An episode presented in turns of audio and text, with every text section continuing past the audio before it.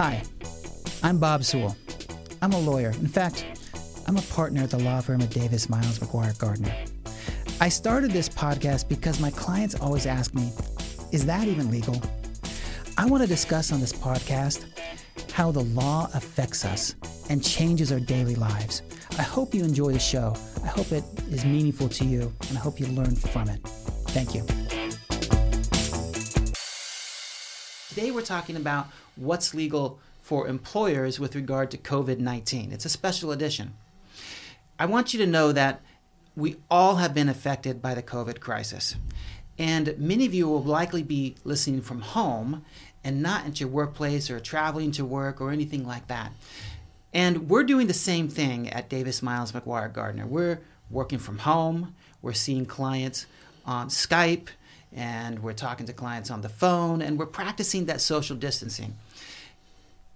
Don't worry, if you have legal problems, we can still help.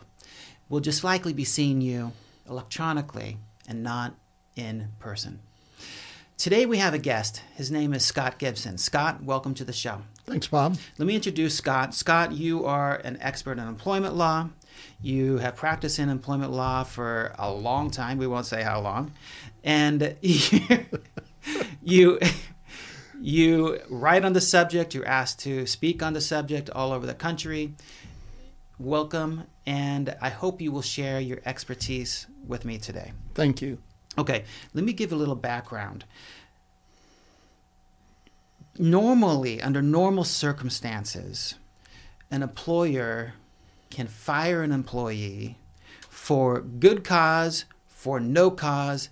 They can't fire for bad cause. In other words, an employer can't fire you if you're, you know, in discrimination against you because you're a veteran and because of your age, um, because of your race, in violation of the Family Leave Act, or because of disabilities, things like this. So you could be fired for good cause, no cause, just not bad cause. And as we're looking at this COVID crisis, there are a lot of things that are coming up. In fact, just yesterday, I think things came up that are going to affect employers.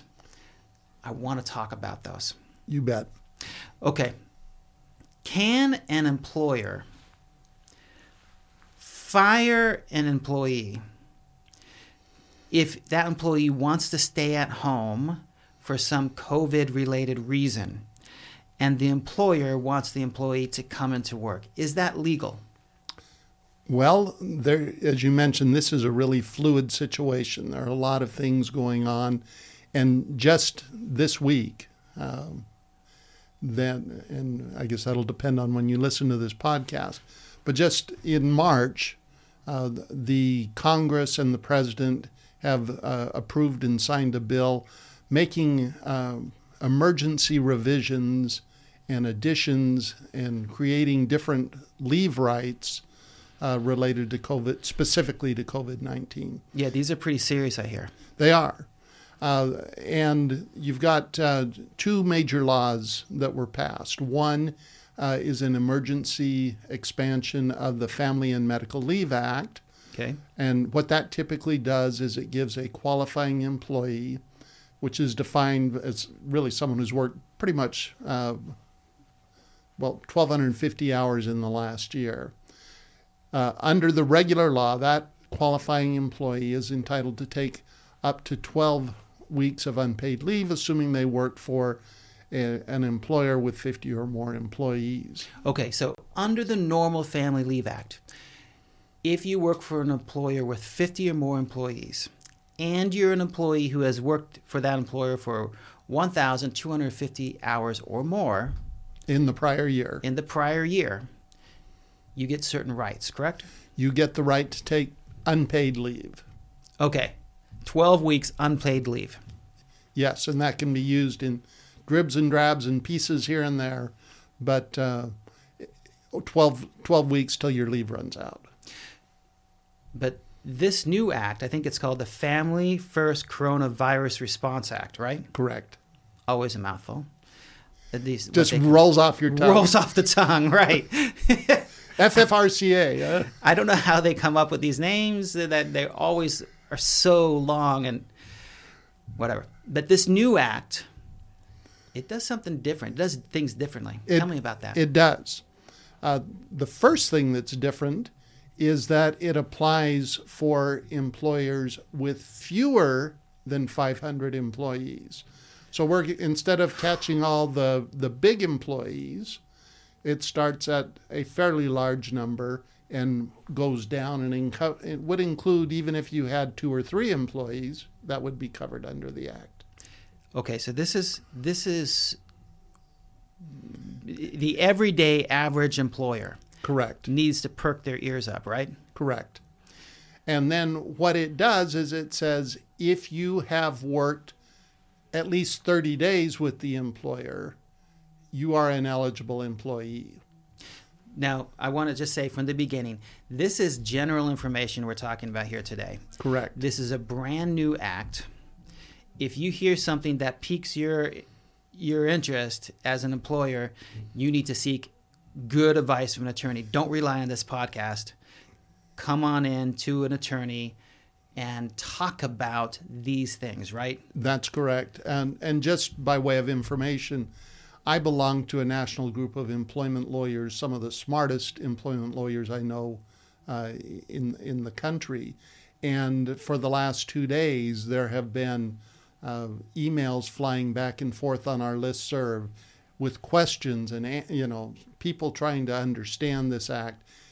Uh, like most legislation, it's got nuances and unintended consequences and all kinds of different things to look at. Uh, so we need to evaluate this a little more, and we need some guidance from the federal government in terms of how certain agencies are going to interpret things.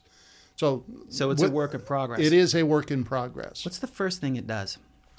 First thing it does is it grants uh, it grants leave to employees. Again, a qualifying employee who's worked at least 30 days with an employer.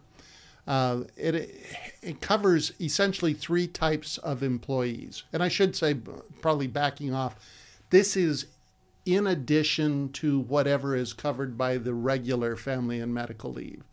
So if you had a broken leg or uh, you know had another qualifying event under uh, FMLA, that would be separate and apart from uh, what we're looking at here. Although your right to the 12 weeks of leave would be a total of 12 weeks under either whether you're using it for COVID or for some other reason. Okay. So let, let me digress a little bit. There are three types of employees who are covered there.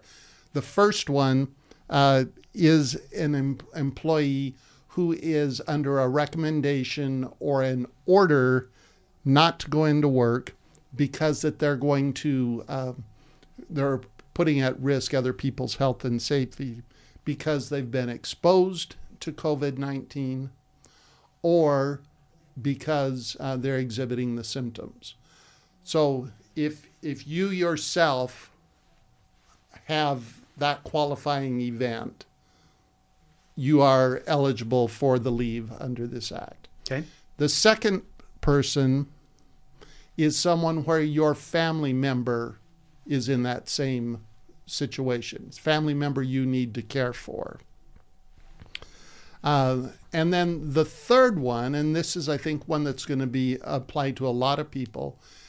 You have minor children who are at home, who are not sick, but they're at home because uh, the school has closed down or their daycare, their care facility has closed down because of COVID 19 uh, issues. And in Arizona, where, where we live, where the schools are closed down right now, uh, someone who had to stay home to take care of, um, of children would, would qualify here.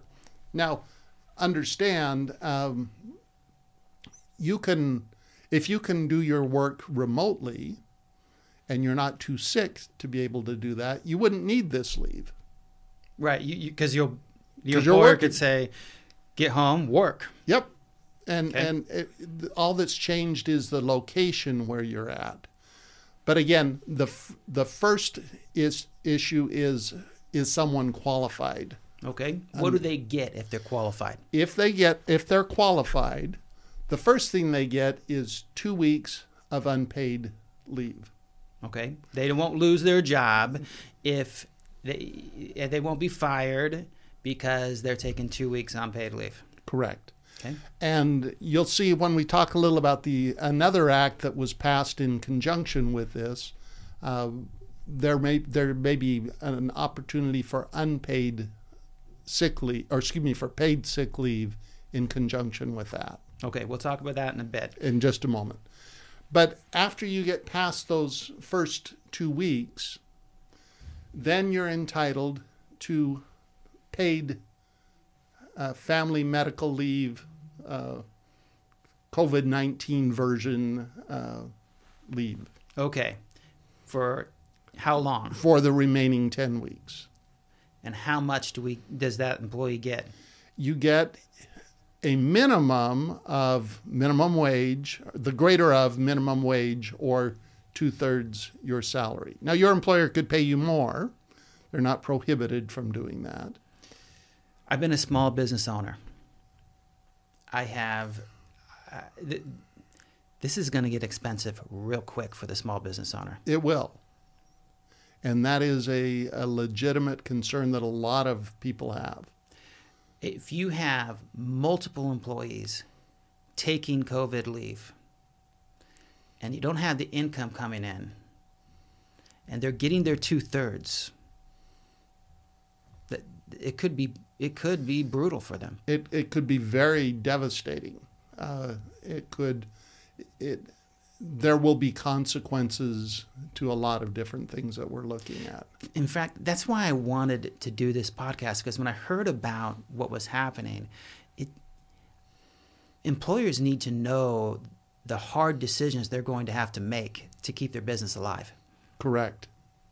Yeah, there there's a lot of issues that, that arise there. Now, there's uh, there is also some uh, payroll tax relief that is coming uh, in conjunction with employers who give uh, the COVID the, nineteen. the COVID nineteen leave, but it won't cover all of that. Number one and number two, eventually it gets put onto the tax bill somewhere. Uh, we're going to be paying for this one way or another. and we, the taxpayer. We, the taxpayer, we, the business owner, we, the employees. So we talked a little, a lot about some things that the employers need to look for, but I want to talk about some issues that the employees need to look at. Share with me some information that the employees need to start considering. Well, a couple of things that are there. Uh, number one, who is a family member? As we've talked in terms of you get certain leaves based on family members. Okay. Um, and it's a very expansive uh, definition of who's a family member. So it would include, of course, you, your spouse, your children.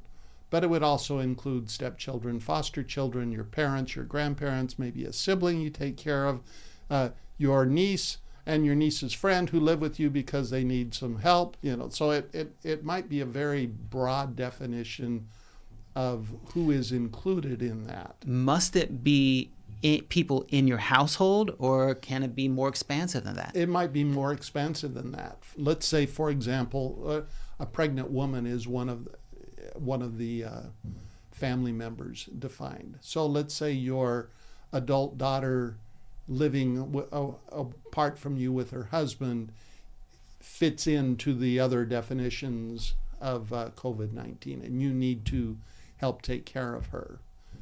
You would be able to take the uh, FMLA leave for that reason. Okay. Okay. So, so that's one issue. The the second thing from uh, the and really this impacts both the employee and the employer. Uh, all of these federal discrimination laws uh, provide that you can't retaliate against people and for using the right. And when you have these laws that allow leave, there's a, a an obligation to restore restore the person to the position that they had or to an equivalent position when they come back. That's a little bit different under this law there generally is an obligation to restore people to a, their uh, same position, but with smaller employees, that obligation may not. Uh, if you say if you have 22 employees, you may not be obligated to restore the employee to the same position that she held before she took the leave. Hmm. So, do I, I does the employee get their job back then? They uh, typically yes. Okay. Uh, but it is not necessarily mandated here in certain circumstances. If, for example, uh, we were a thriving business with 22 employees, uh, because of COVID 19, uh, our business has reduced and now we're, we're functioning with 12. You know, that, that employee might not be able to get the job back. The thought occurred to me the employer and the employee, they need to work together. Yes, they do. In this crisis, they need to come up with creative solutions together to make sure that that business survives on the other end because we're all in this together, right? Absolutely. If uh, if the employees aren't doing the things that help the business to survive, and they may have great claims for for lack of uh, uh, of uh, leave or lack of business or whatever, but there's no business to help them nothing out. to help. Yeah. Yeah. Hmm. What about essential employees? First of all, what is an essential employee? That varies from state to state. Um, okay. It and typically it is your healthcare workers. It would be first responders. It would be the people that you want to have there uh, in the crisis. I heard that in some states they're trying to make grocery store workers essential. I've heard that as well. Um, and, and, it's it's interesting, you know, what is going on there and who's es- who's essential. One of my uh, colleagues uh, sent around an email uh, the other day saying. Um, 19 years of education, 30 plus years uh, experience, and I'm non-essential. yeah, yeah. I mean, that's that's a little Bob, rough, but Bob, you and I were not essential. We're not essential. so, healthcare workers, first responders, those types of people. Does this act cover them? It does not. Okay, get your butt, in, butt into work, right? You got to come into work. We need you. Uh, okay. So tell me about paid sick leave. How does this work into the into the mix? Well, it, it kind of meshes in with the Emergency Family and Medical Leave Act that we talked about. You remember the first two weeks are unpaid. Right. So uh, to to get you the paid leave for the first two weeks, we're going to uh, it's the Emergency Paid Sick Leave Act. Uh, and this again applies for employers with fewer than 500 employees. And again, it's related to COVID 19 reasons that the employee is taking off.